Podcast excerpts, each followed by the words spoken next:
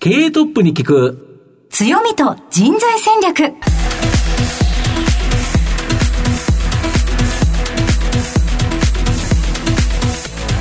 毎度相場の福の神こと藤本信之です。アシスタントの飯村美希です。経営トップに聞く強みと人材戦略この番組は相場の福永美こと財産ネット企業調査部長の藤本信之さんが注目企業の経営トップや人材戦略を担うキーパーソンをゲストにお迎えしてお送りします。企業を作るのはそこで働く人ですよね。ゲストには毎回事業戦略上独特の強みとその強みを生かすための人材戦略。これをじっくりとお伺いしていきます。はい。もう番組9回目ということは9社来ていただいたわけですけども。いろんな企業がありまして面白いですね。はい。え今日も皆さんにじっくりとお聞きいただきます。この後早速トップのご登場です。この番組は JAC リクルートメントの提供でお送りします。経営トップに聞く強みと人材戦略。経営トップに聞く強みと人材戦略。本日のゲストをご紹介します。NTT データ経営研究所代表取締役社長柳圭一郎さんにお越しいただきました。柳さんよろしくお願いいたします、はい、こちらこそよろしくお願いいたしますでは柳さん早速なんですが、はい、NTT データ経営研究所の事業内容のご紹介をお願いいたします、はいあの、NTT データっていう名前がついてるんで、なんか IT 系のやっぱコンサル会社だというイメージが非常に強いんだと思うんですけども、実はそうでもなくて、われえー、我々割と戦略コンサルとか、まあ、シンクタンク機能とか、そういったものが比較的中心。もちろん IT 系もやりますけれども、という会社でございます。あとあれですよね、あの、NTT データさんの100%子会社とそうですね。いう形ですね、はい、上場企業の。100%子会社ですね。はい、ありがとうございます。企業のお話は後ほどまたじっくりと伺いますが、まずは、トップは企業にとって大切な人材であり強みです。トップのお人柄に迫っていきたいと思います。はい、では、柳さん、いくつかご質問にお付き合いお願いいたします。はい柳さん、ご出身はどちらでしょうか、はい、えっ、ー、と、九州の福岡、博多でございます。生年月日はいつでしょうか、はい、えっ、ー、と、1960年の8月16日ですね。はい。今、おいくつでいらっしゃいますか、えー、ちょうど60ですね。はい。子供の頃、お父さん、お母さんのご職業は？えっ、ー、と、父は、あの、大学教授をしておりまして、母はずっと専業主婦です。学生時代、また子供の頃はどんなお子さんでいらっしゃいましたか、はい、まあ、一言で言うと個性は強かったと思いますね。うん、まあ、生意気だったというのもあるでしょうし、はい、なんか自分の価値観とかが、を非常に大切にする子供だったと思いますね。はい、まあ、例えばで言うと、あの、学校の行動とかでこう、ずらっとこう、並んでる時とかありますよね。その座って並んでる時とかの、こう、後ろにコードがこうあったらですね、これ引っ張ったらどうなるのかなと思って、こう、引っ張っていくとですね、ちょうど壇上にあったスピーカーがボトンと落ちたりしてですね、すごく怒られたりしたそうでしょうね。それは、あ、すごくわかりやすいエピソードありがとうございます。なるほど。目についたものを試してみたくなるような、それだけの好奇心があったということですね。そういう好奇心が育まれた要因とかって何かあるんでしょうか？子供の頃に2年ぐらいアメリカにいましたので、はい、日本の方のように普通に同じように行動するっていうふうな思考ではなくなったのかもしれないですね。はい、そうですか、はい、学生時代夢なんかはありましたでしょうか？夢ですか？はい。いやあんまり考えたことはなかったですね。ええー、将来こうなっていたいなという目標とかです。子供の頃にこれになりたい、あれになりたいっていうのも確固たるものがあったような覚えはないですね。そうですか。えー、アナウンサーとかもやっぱり憧れの一つだったと思いますけどね。親元を離れてたんですよね。そうですね。あの中学からは一貫校にいましたので、うん、あの親元を離れて暮らしてました。はい、じゃあ中学から寮生活ですか、はい、そうですね。中学寮生活でしたね、はい。なかなか厳しい学校ですよね。いや、結構個性的な人が多くて、うん、あの今でも非常に仲がいいんですけれども、まあゴルフ仲間とかもいっぱいいますけれども、うん、みんな行動力はありますね。やっぱり小さい頃から親元離れて好きなようにやってるからでしょうかね。先ほど夢や目標はなかったとおっしゃっていらっしゃいましたが、ええ、それでも現在は代表取締役社長ですよね。そのあたりいかがでしょうか？うん、まあ、時代があったんでしょうね。はい。あの、私自身はこう、なんていうんですかね、あんまりその上司に忖度をしたりとか、うん、えー、なんか保守的にきちっとこう何かをこう間違いなくやり遂げるとかっていうタイプというよりは、うん、どちらかというと新しいことが好きで、うん、まあ、どちらかというと変えたがりでって、そういう性格ですから、まあ一昔前だったらないんじゃないですかね。あのはい。まあ、ただ今、時代がやっぱりそういうふうにこう何かを変えていかなきゃいけないとか、そういう時代だったから、多分まあ私を、ね、社長にしてくれた人がいたんでしょうね。はいなるほど。ありがとうございます。その生活の中で、ターニングポイントなどがありましたら、お聞かせいただきたいのですが、はいはい、やっぱり一番大きかったのは、うん、その30代の初期ですけれども、はい、NTT データの中でパッケージ開発を、うん。まあ、実は企画をする立場だったんで、企画をしたんですね。はい、そしたら、あまりに難しいプロジェクトだったんで、誰もやるっていう人がいなかったんで、はい、じゃあお前がやれよっていう話になって、自分で開発をすることになって、まあ営業もすることになってっていうことで、まあその時一通り何でもやらせていただいたのが、ものすごく苦労しましたけど、まあこれがやっぱり大きな転機になりましたし、まあ今あるのはやっぱその時の経験ってやっぱりものすごく大きいですね。なるほど。はい、やはり苦労して自分でプロジェクトを一から作り上げた。はい、で、実際に製品までできてるわけですよね。もちろんです。はい、そうですよね。で、それもまあ会社の業績に貢献するような製品となったと。まあ、貢献したかどうかは 微妙ですけどね、ただユーザーの方はほとんど大手の金融機関の7、8割の金融機関さんには使っていただきましたので、シェアを取れたという意味では成功だったのかもしれませんけれど、まあ、お客さんに喜んでいただいたと。ただまあビジネスという観点では、うん、まあ、当時やはり考え方が稚拙だったこともあるんでしょうけど、必ずしもその会社に対して貢献をしたってことではないかもしれないですね。うん、それでもだけど苦心して、そのプロジェクトを立ち上げて、えー、成功まで持ちいったという、この経験がやっぱり今に生かされてる、はい、ということですか、そうですね。あの、ビジネスで、例えば勝つためにどうするんだとか、うん、そういう戦略みたいなこともやっぱその時に相当いろんなことを考えますよね。それからやっぱりビジネスを例えば作る起業をするっていう時も同じだと思うんですけど、そういった時にどういうことを考えなきゃいけないのかとか、まあ、そういったところを含めてですね、えー、こういう経験がやっぱり30代の前半にできたっていうのは非常に大きかったかなと思います。若いですもんね。若い時の話ですもんね。年いってからですよね、そういう経験ができるっていうのは。そうですね。はい。だって、一個会社を起こすようなもんですね。一からプロジェクトをこう作ってっていうのを経験を30代前半で。ありがとうございます。ではですね、うん、トップのポジションというのはストレスも多いかと思います。はい、ストレス解消法などがあれば教えてください。特段これってことはないんですが、はい、家に帰ると、基本的にはなぜかはわかりませんけど、うん、えー、仕事のことは忘れちゃいますね。え？えー、よっぽどのことがない限りは、ほぼ忘れます、はい、それが多分一番ストレス解消になってるかなと思いますけどね、はい、オンオフがしっかり分かれていらっしゃるということでしょうか。そうですね、ええ。ー、あのかなりそれは、えー、月曜の朝、あれ？なんかやることが週末にあったんじゃなかったっけ？みたいなことが ありますね。でもあの、お話を今、あの、させていただいている中で、爽やかさが、確かにっていう気はします。なんかこう、カラッと、こう、オンとオフがチェンジされてるのかなってあとはですね、あの、やっぱり体をできれば動かすことでしょうね。私のあの、持論っていうか、はい。思ってることはですね、うん、やっぱり人間ってもともと、そんなに頭ばっかり使って体を使わないようにはできてないと思うんですよ。ああ、狩りをすると。狩りを、例えば狩りをすると、まあ、ほとんど8割方、体を使って、まあ、頭を少し使うって、こういう動物だったと思うんですね。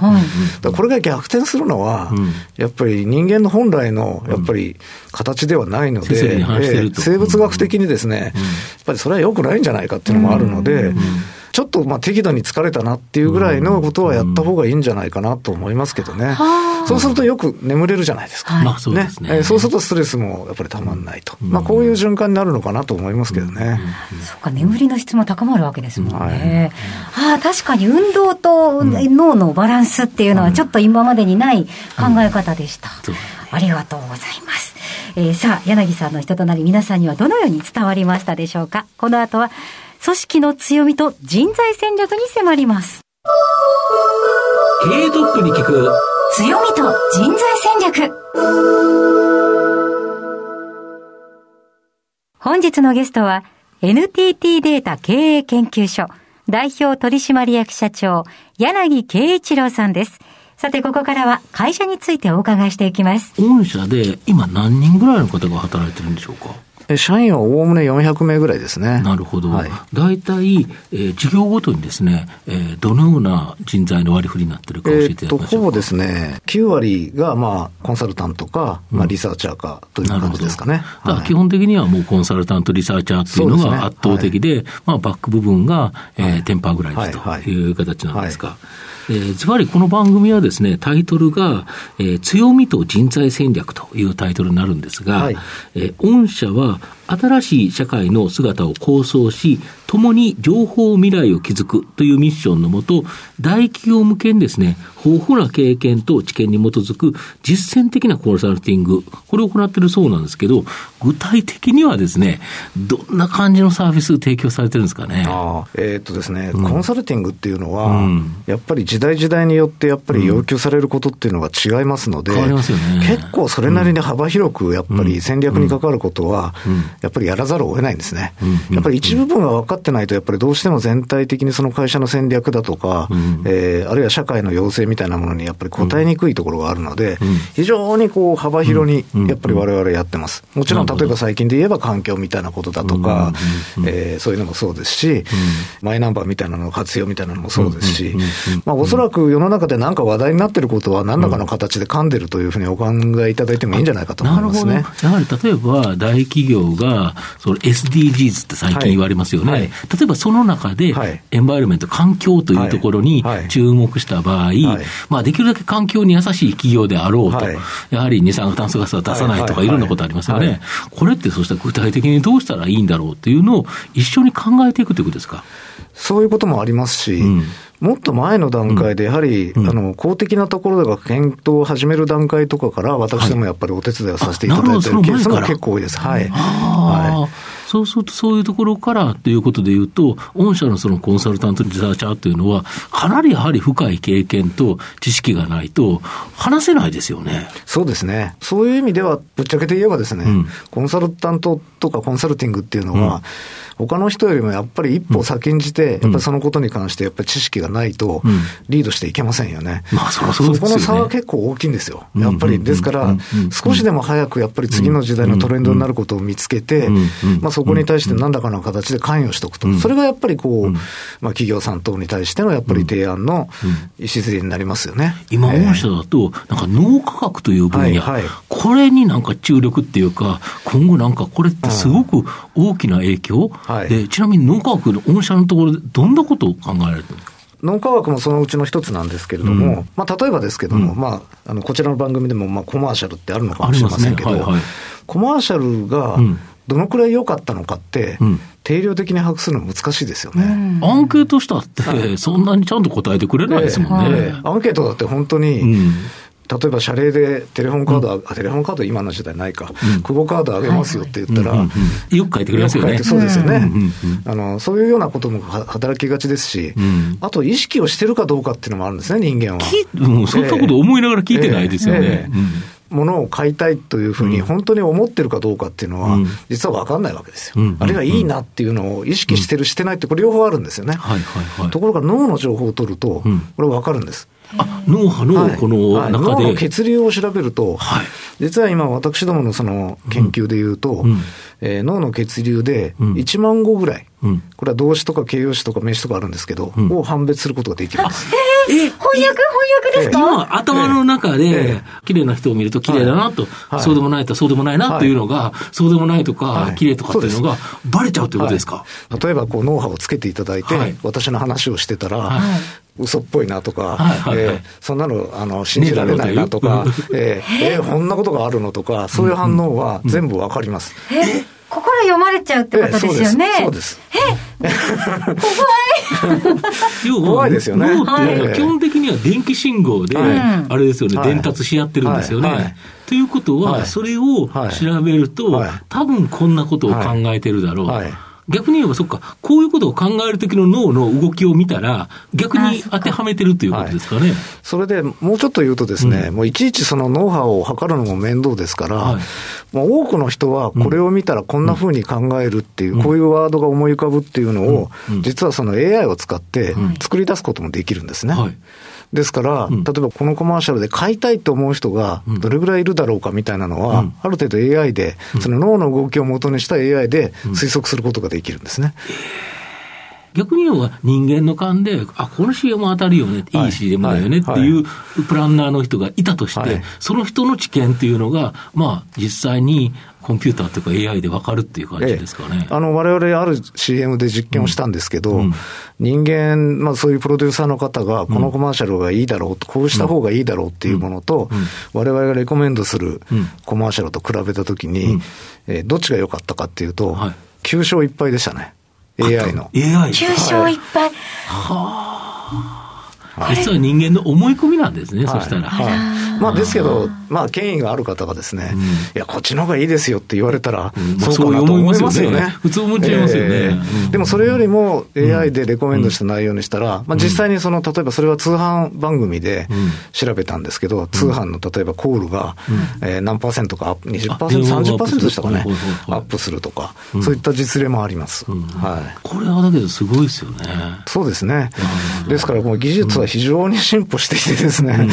ちょっとあの、翻訳までできちゃうとは、脳みその翻訳までできちゃうとは思ってませんでした。はい、もうとっくにドラえもんの世界が来ていたんですね。はい、まあ、テレパシーの世界とも言えるかもしれないですね。あそうですね。えー、御社のビジネス上の強み、これ教えていただきたいんですけど。そうですね。まあ、あの、おそらくお客様にとってみると、うん、私どもものすごく顧客本位な会社ですので、顧客価値っていうのは非常に大事にしてますんで、うん、まあ、それを一生懸命やるっていうのが、まあ、われの会社の強みだと思いますね。うん、あと、分野っていう意味ですかね。どう、分野っていう、はい、分野はもう一つですね、私ども強いかなと思ってますのが、あの、皆さんたちもそうだと思うんですけど、今の、例えば AI だとかなんとかって言ってもですね、普通の人はこうだろうとか、多数の人がこうだろうっていうことに基づいて、AI だとかが判断してるものが多いんですね。しかしやっぱり人間って個性ありますよね。それから思考のパターンとか、えそういうのもいろいろあるんですよ。そういうことはあんまり今の AI とかって考えられてないですよね。だけどこれをちゃんと考えないと、ちゃんとしたその、マーケティングもそうですし、リサーチもできないんですね。例えば我々あの研究をしたのは、大阪都構想ってありましたよね。はい、ありましたね。はい。都構想の住民投票をやったってことは、勝てると思ってやったわけですよね。まあ、そりゃそうですよね。結果的に勝てなかったと。これなぜなのかみたいなことを分析したこともあるんですね。そうすると、あの、我々分かったのは、流されやすい人っていうのがある一定数いるんですよ。あまあ、それはそうですね。はい、そうすると、例えば流されやすい人って、ある時点でアンケートを取りました。私は賛成ですと。だけど、なんか世の中ちょっと変わってくると、ガラッと変わる人がある程度の割合いるんですよ。だそこをうまく突かれたんで、多分成立しなかったんですね。そういうような分析を我々もしたんですけど、もうこれ本当に人によって違っていて、うん、そういうことを分析していかないと、いい政策提言とかもやっぱりなかなかできないですし、うん、企業で言えばいいマーケティングができない。まあ、こういったところをきちっとやっていけるっていうのが、まあ、我々の大きな強みの一つじゃないかなと思いますけどね。今後、その強みを生かして、さらに伸ばしていきたい、このあたりっていうのは何かありますか？いや、ですから、その、企業のマーケティングのあり方は変わると思いますし、政策とかも、まあ今は、データに基づいた政策になってないような気がするので、もうちょっとしっかりそのデータを使いながら、こういうことをやったらこんなふうになるとか、こんなふう、こういうことをやったらこんなふうになる、そういうデータできちっと物事を示しながら、まあ政策決定に生かしていただけるような、そういうふうになっていけばいいなと思いますけれどもね。まあ、いわゆるデータドリブンと言われるような形で、やはりそれは元のデータがないのに、なんか思い込みだけでやってるっていう感じが今まだしますよね。われわれ例えばですね、その5万人ぐらいから、まあ、データを、まあ、3000項目以上のデータを取ってましてですね、このデータっていうのは、その先ほど言った属性とか、そういうものだけではなくて、あの思考のパターンとかですね、まあ、そういったことを含めてこうデータを取ってるんですね。このデータベースを使えばですね、結構世の中どんなふうにこうどういうジャッジがでされるかみたいなこともよくわかりますね。はい、実際にもうあの30社以上のまあ、企業だとか、あの自治体さんとかにですね、うん、使っていただいてますけれども。なるほど。御社のビジョン、理念などありますでしょうか？はい。バリューズって言ってるんですけど、はい、これはあの NTT データグループで、数年前に、要するに大切にしているものですね。われわれ何を大切にするのかっていうのを、実はグループで話し合いました。これ外国も含めて。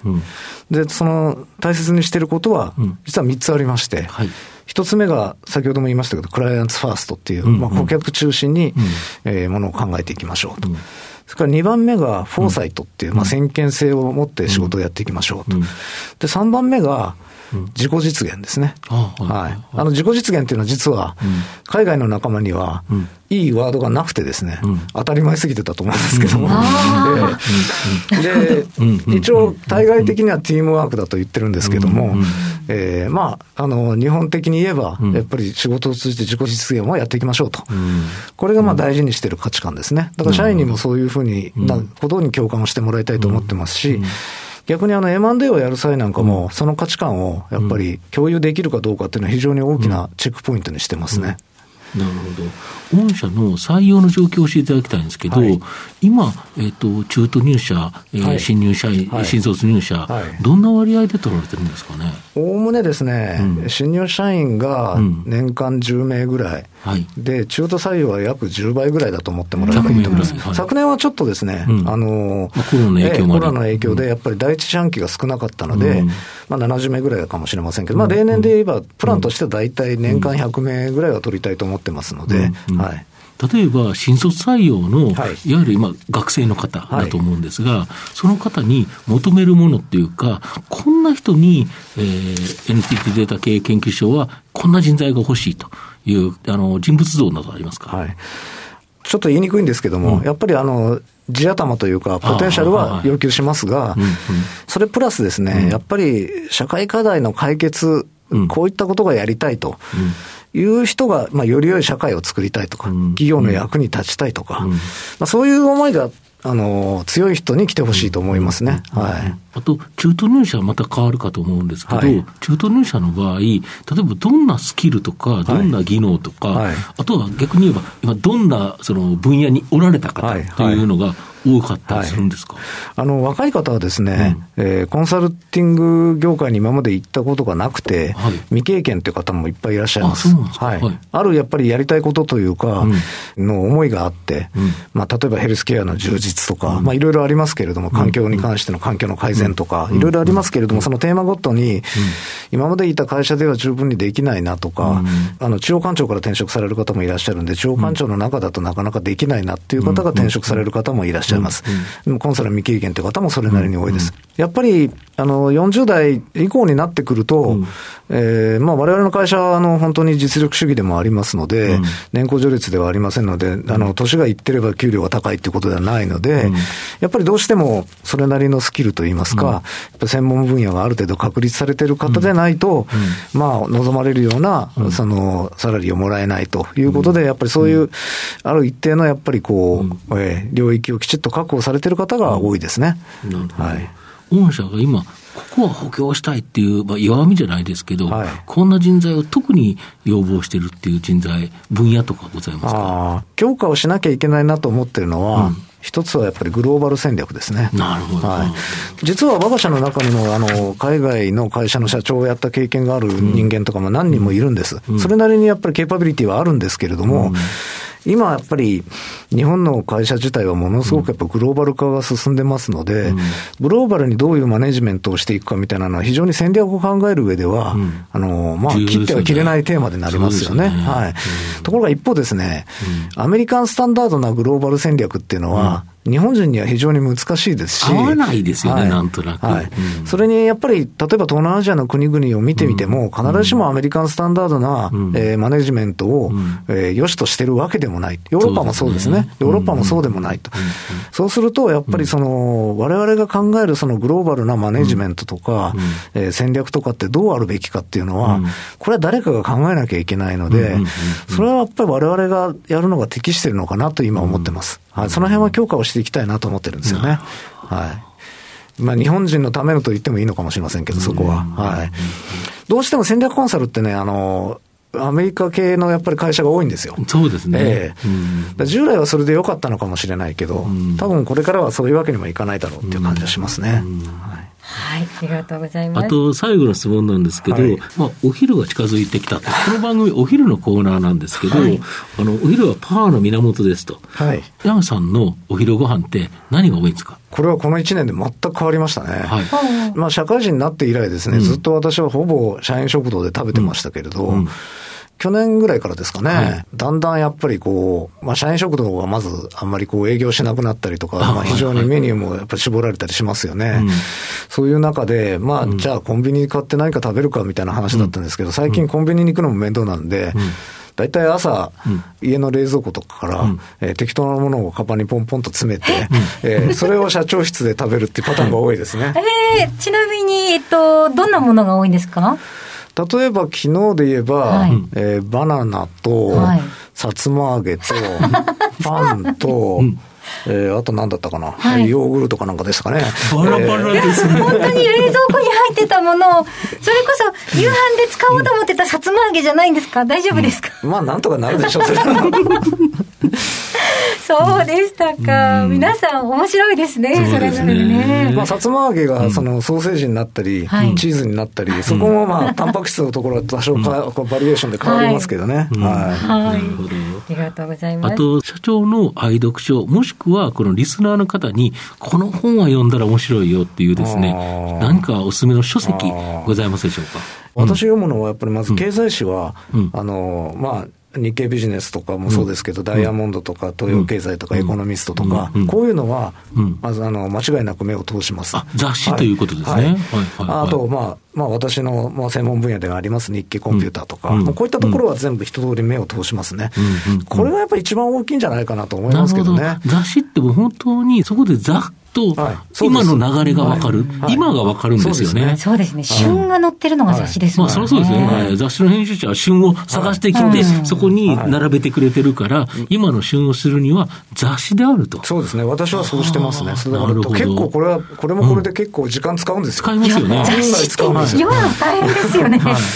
りがとうございました。えー、今日のゲストは NTT データ経営研究所代表取締役社長柳圭一郎さんでした。柳さんありがとうございました。ありがとうございました。どうも。経営トップに聞く強みと人材戦略それではここでお知らせです。東証一部上場 JAC リクルートメントは世界11カ国に展開するグローバルな人材紹介会社です。スペシャリストや管理職の人材紹介を通じて、長年にわたり多くの企業の成長に貢献した実績を持ちます。当社では、役員、CFO、CIO、本部長、社外取締役などの経営幹部層の人材紹介に特化した専門部署、JAC エグゼクティブを構え、企業の経営課題解決を支援しています。経験豊富なコンサルタントが経営課題をヒアリングし、課題解決に導く人材をご紹介いたします。企業の経営改革を担う人材など、経営幹部の採用なら、東証一部上場、証券コード 2124JAC リクルートメントにお任せください。お送りしてきました経営トップに聞く強みと人材戦略。そろそろお別れのお時間です。本日のゲストは NTT データ経営研究所代表取締役社長柳圭一郎さんでした。お話面白かったですね。面白いですね。だから柳さんの番組が聞きたいという感じがしますよね。本当そうです。もう最初から最後までゲストでお越しいただいたのに、うん、私たちがおもてなしをしてもらってるかのような、ね、面白い話でした、はい、えー、皆さんもぜひラジオ日経のウェブサイトなどで今日の記事をチェックしてみてくださいそれではここまでのお相手は相場の福の神財産ネット企業調査部長の藤本信之と飯村美希でお送りしました。来週この番組は5月5日子どもの日でお休みとなります。再来週の12日のこの時間まで。ほなまたお昼やで。経営トップに聞く強みと人材戦略。この番組は JAC リクルートメントの提供でお送りしました。